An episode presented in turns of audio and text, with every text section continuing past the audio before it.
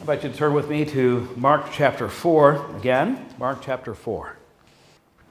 Mark chapter 4 we'll be reading, rereading something we read last week, beginning at verse 21 and ending at verse 34. 21 to 34.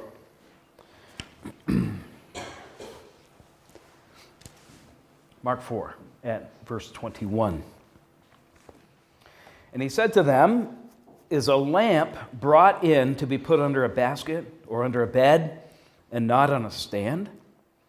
For nothing is hidden except to be made manifest, nor is anything secret except to come to light. If anyone has ears to hear, let him hear. And he said to them, Pay attention to what you hear.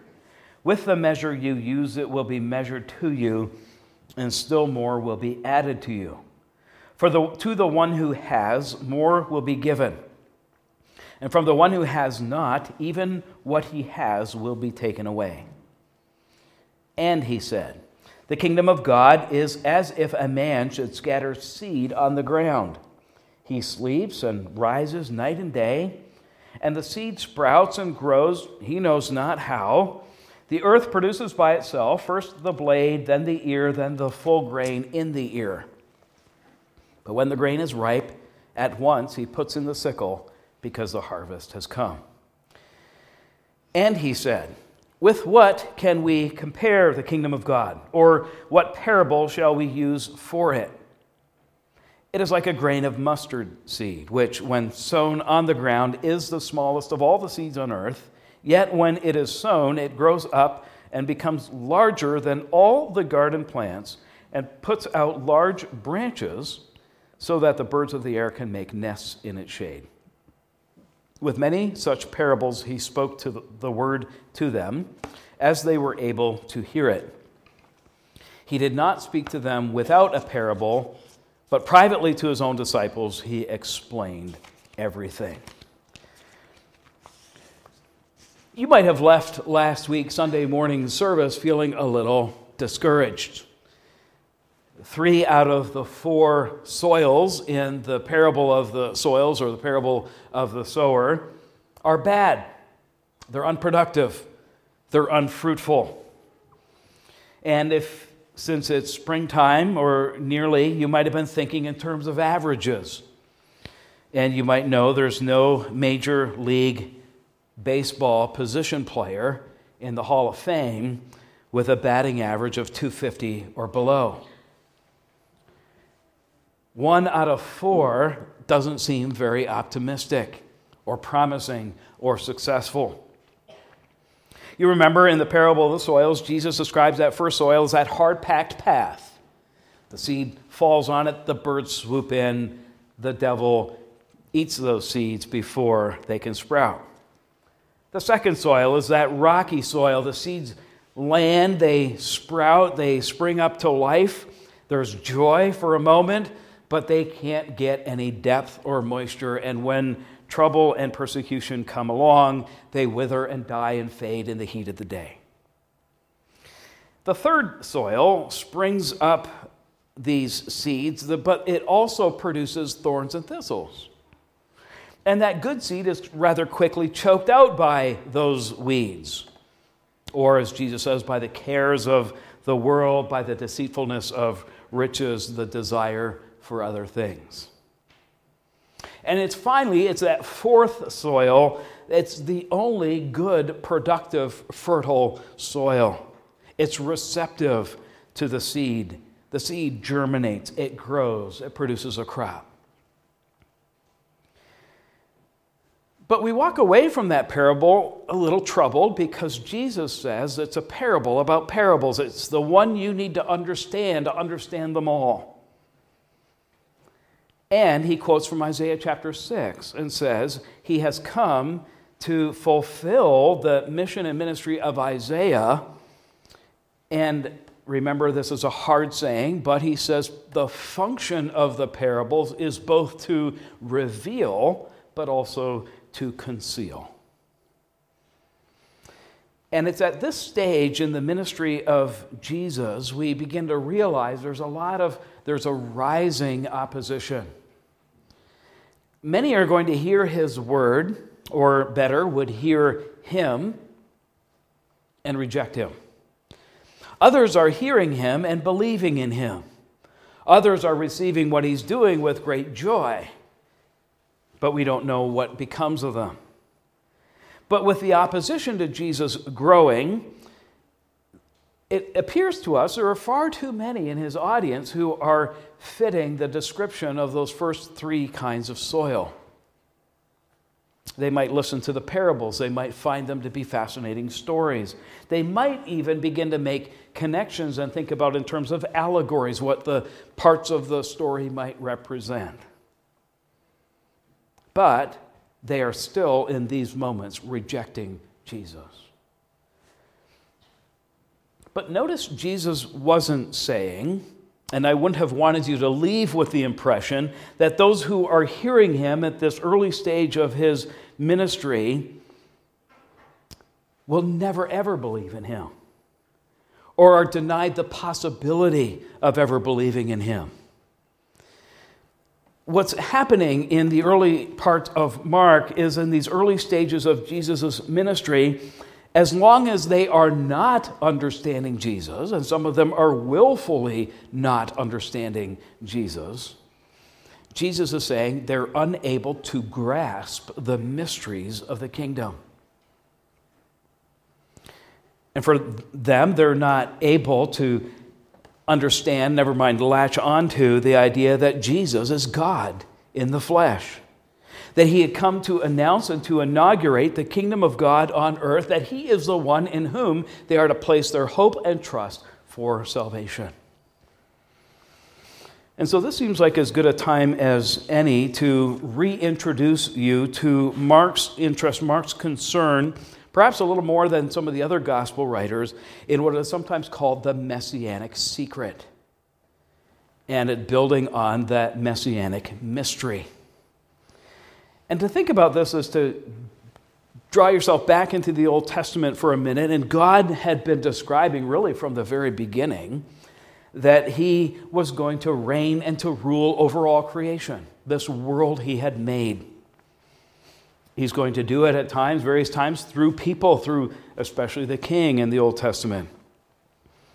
But the Old Testament is that unfolding story of God's reign and rule, but it's also the story of God in his reigning and ruling, entering into covenant relationships with a people and saying, You are mine, I will be yours.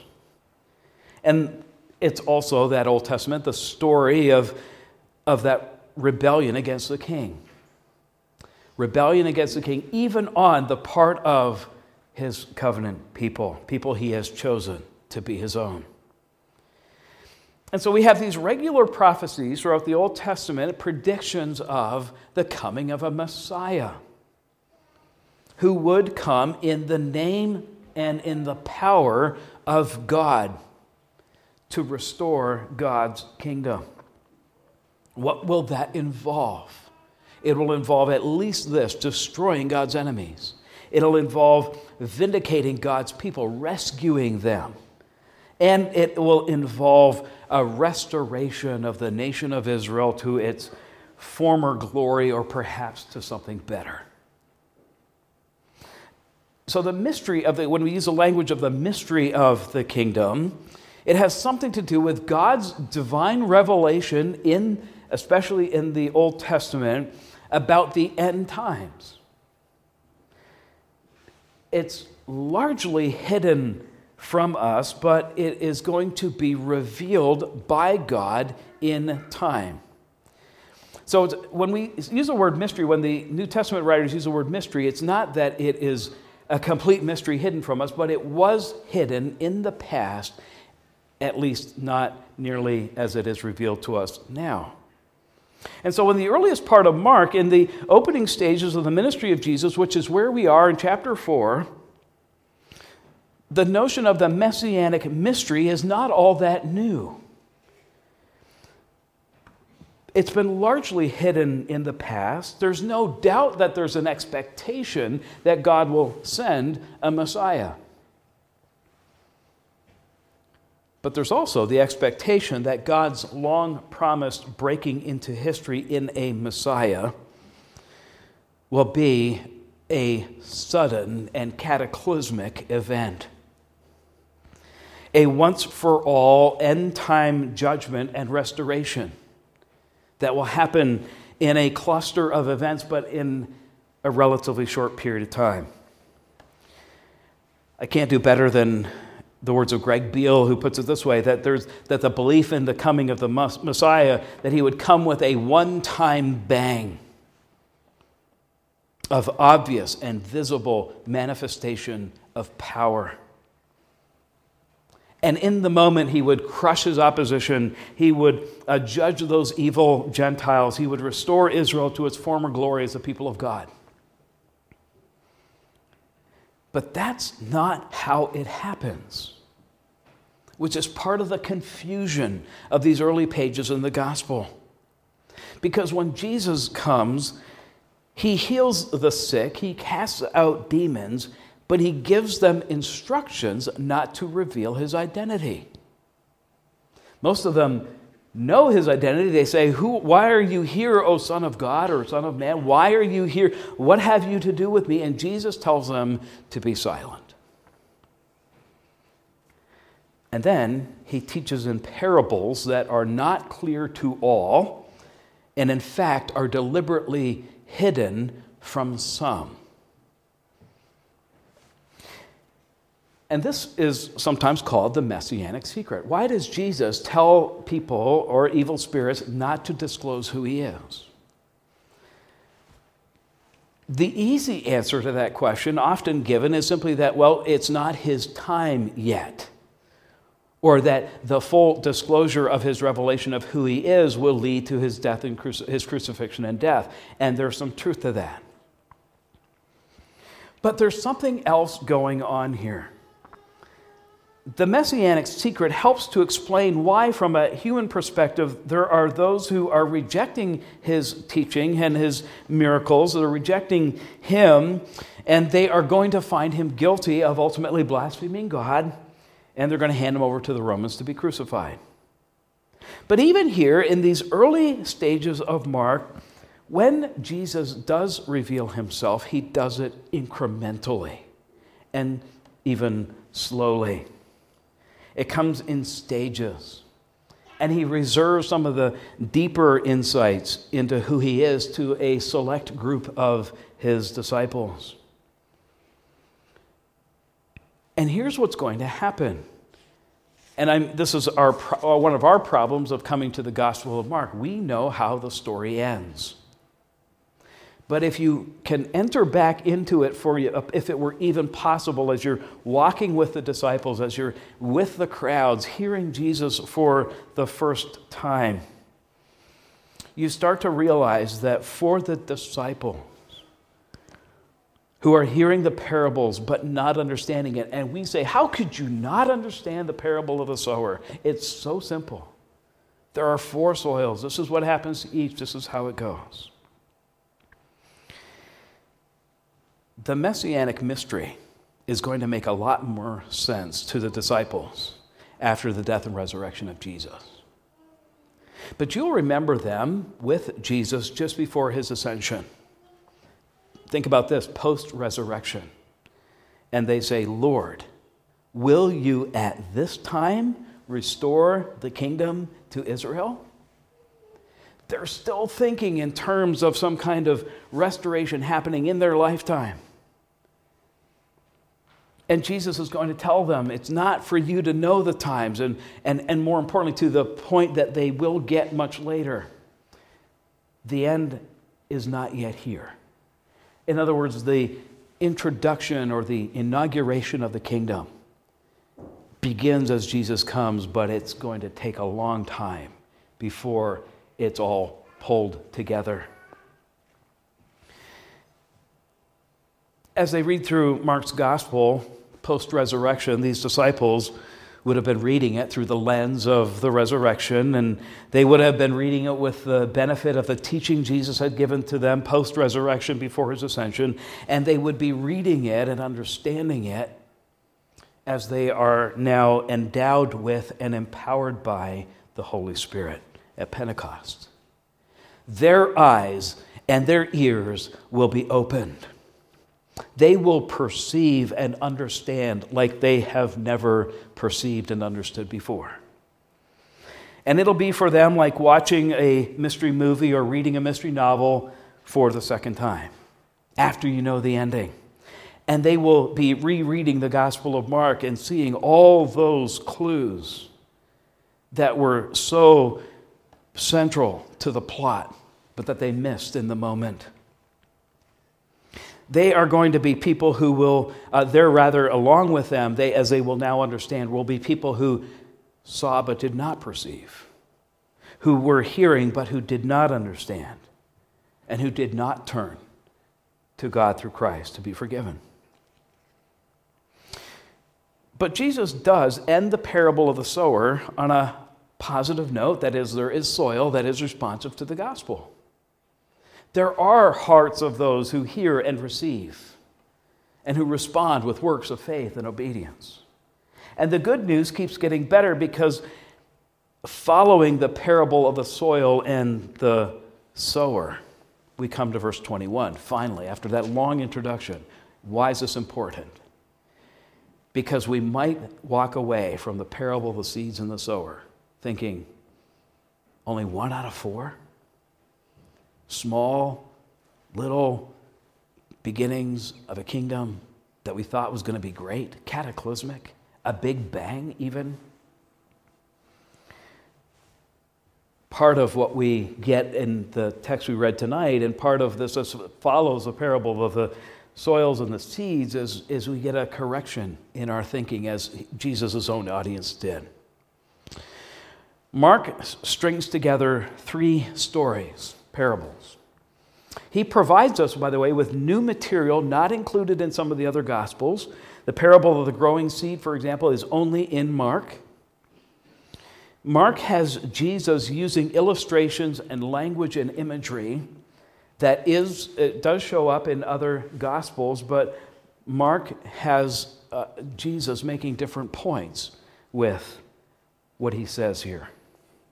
And so, my goal again tonight is if you left last week feeling a little discouraged or uh, not impressed with the, uh, the averages, my goal is to restore your hope and your joy and your confidence in the work of Christ who has come to bring and to be light and to dispel the shadows that have long obscured our vision of what God has been doing in human history to show us that Christ, when he came to inaugurate, and announce the kingdom, was coming to grow something.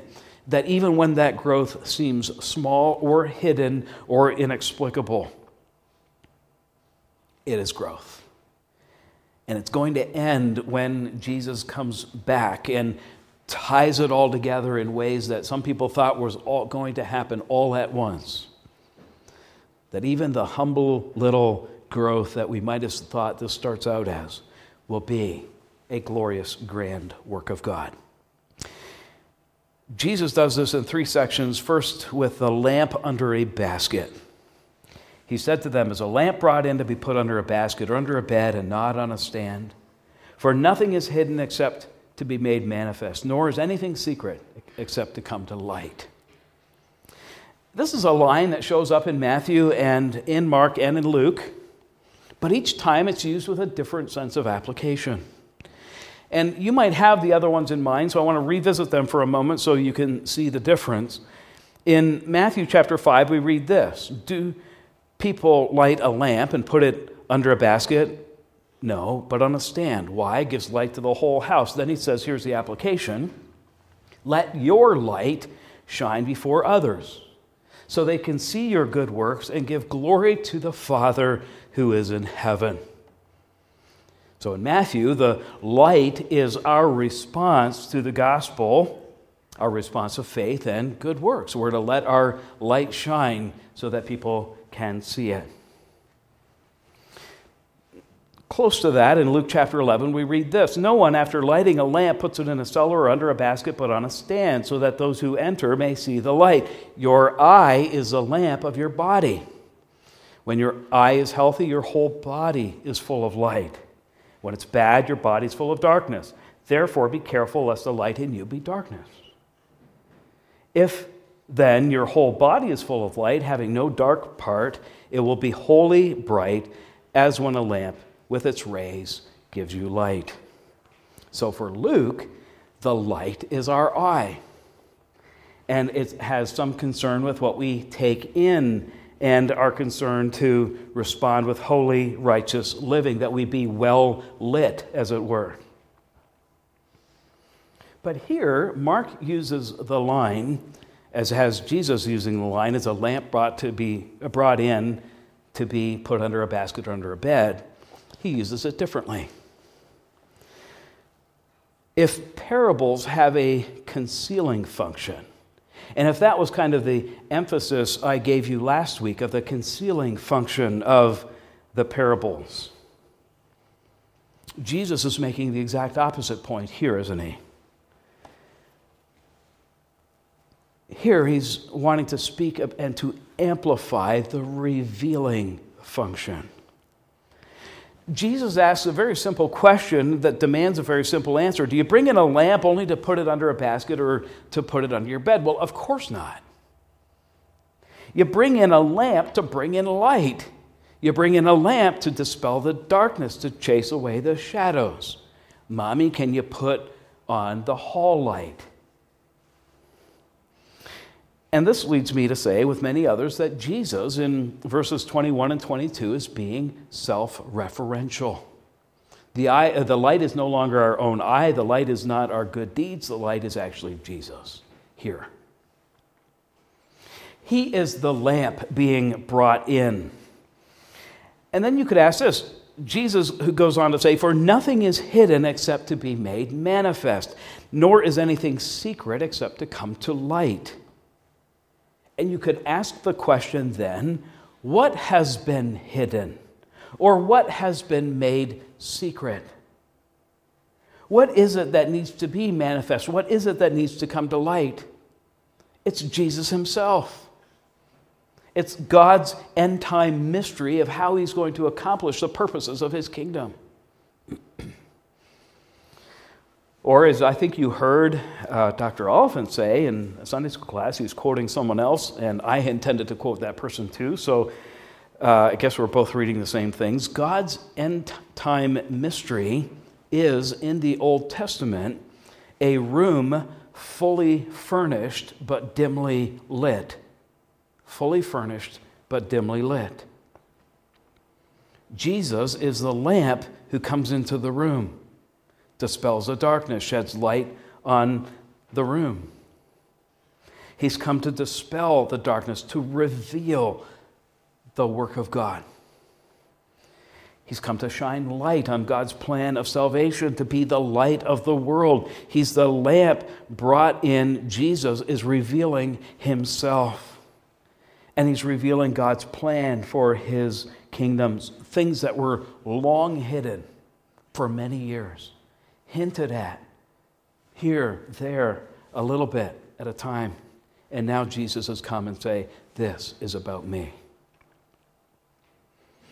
And even some of this is hidden from his disciples, so we get to the end of the passage and Jesus spends time with them, explaining the parables.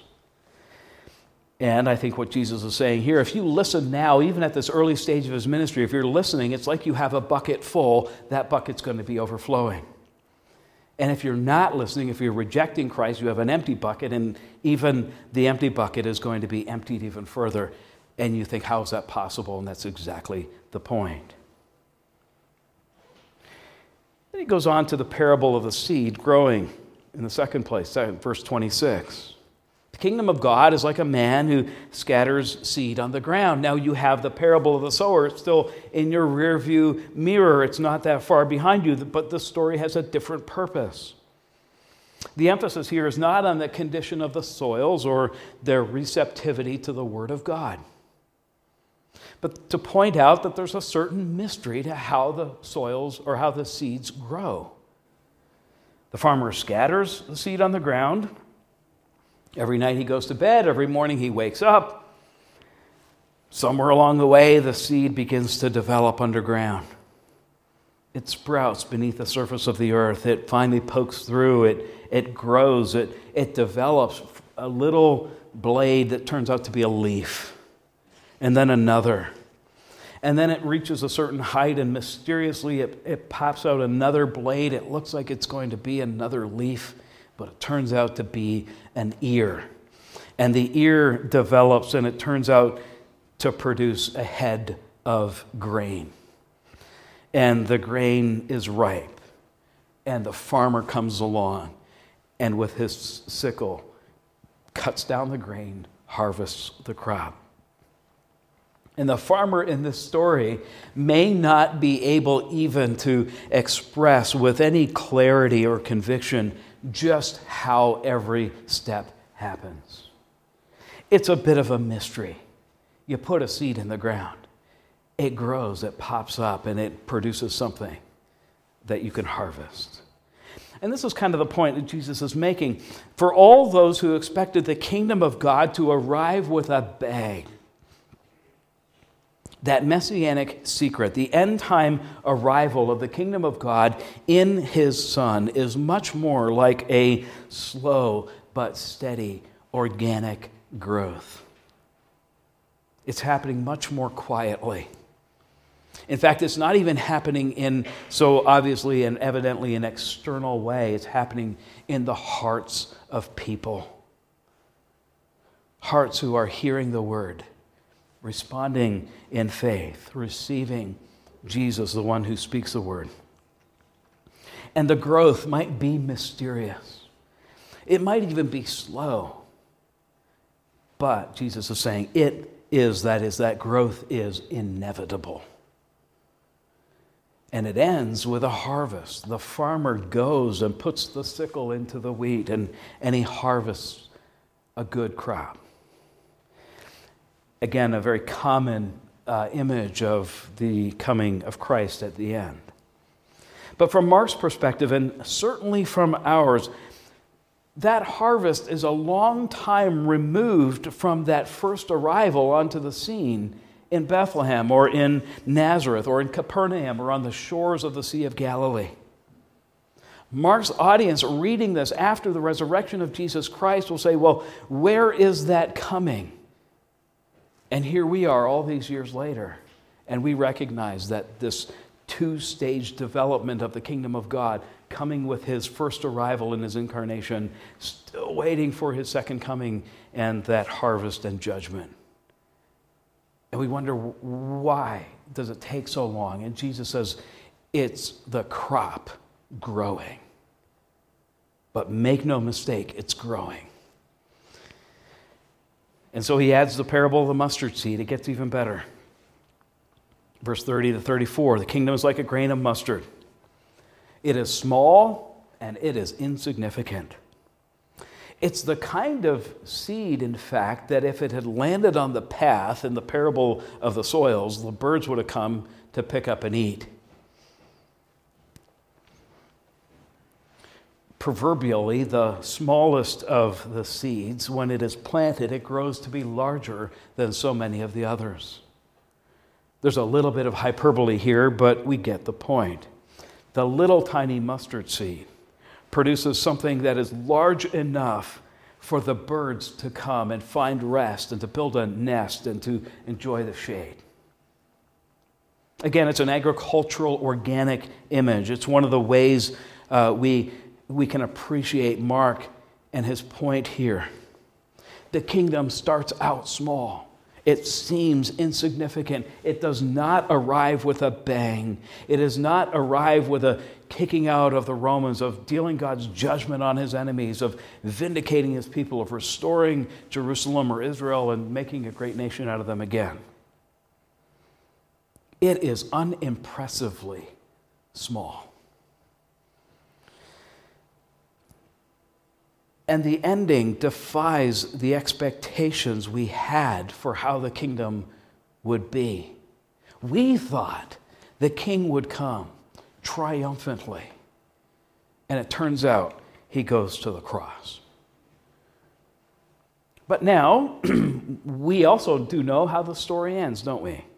And Mark's audience does too by the time they get this letter. He's writing after the death and resurrection of Jesus.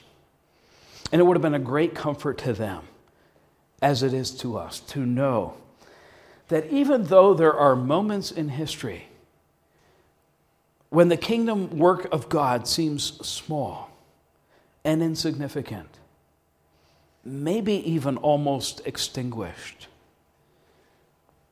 the light of the gospel is shining, and the death and resurrection of Jesus have changed everything.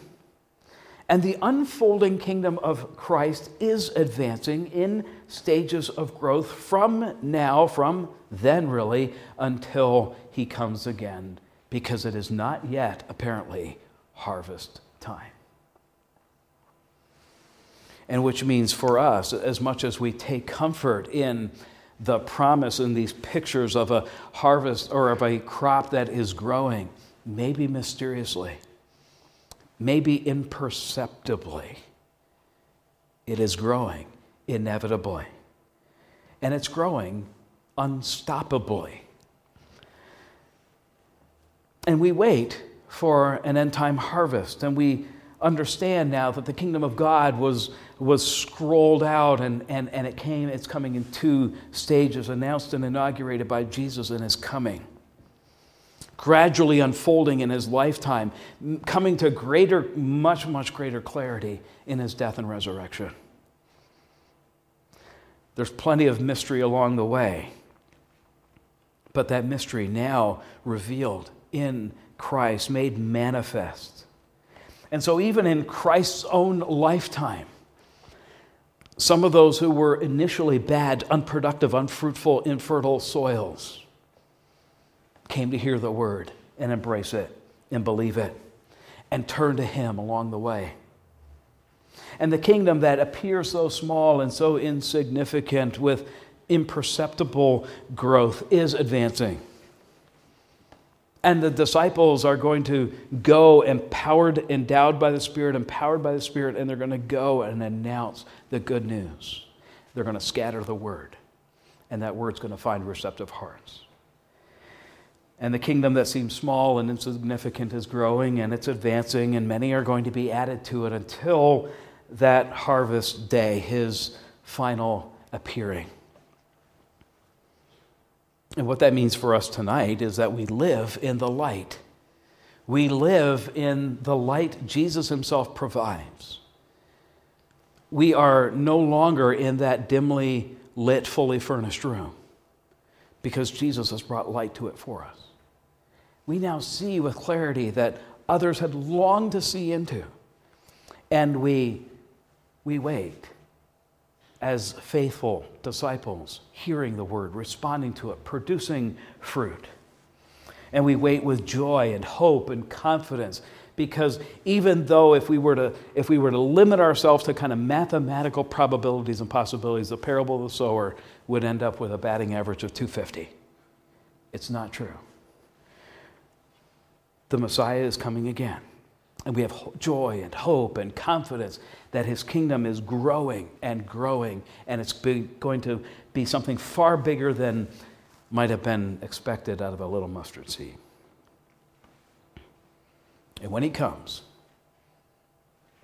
the work will be the same. He will judge his enemies, he will vindicate the righteous, he will make all things new. But don't miss this. He is, through your witness, your faithful presence, through gospel proclamation, in the power of the Spirit, He is turning old enemies into friends. So when the harvest comes, you'll be surprised at how great it is. He is going to come in and bring and gather to Himself all those who have trusted in him. Will you be there? Let's pray. Our dear Father in heaven, thank you for your word. Thank you for parables and pictures and for the unfolding mystery of Jesus. Thank you that we live in an age of light and of revelation, that you've left us without excuse and we can put our faith and hope and trust in Christ. Receive our thanks uh, strengthen and fortify us for service in this coming week. Make us faithful to our Savior. Help us in our uh, conversations with others to reflect His love, but to live with some sense of urgency of His arriving, uh, coming in judgment. Lord, we ask that you would make us faithful and fruitful. We pray it in Jesus' name, and all God's people say together, Amen.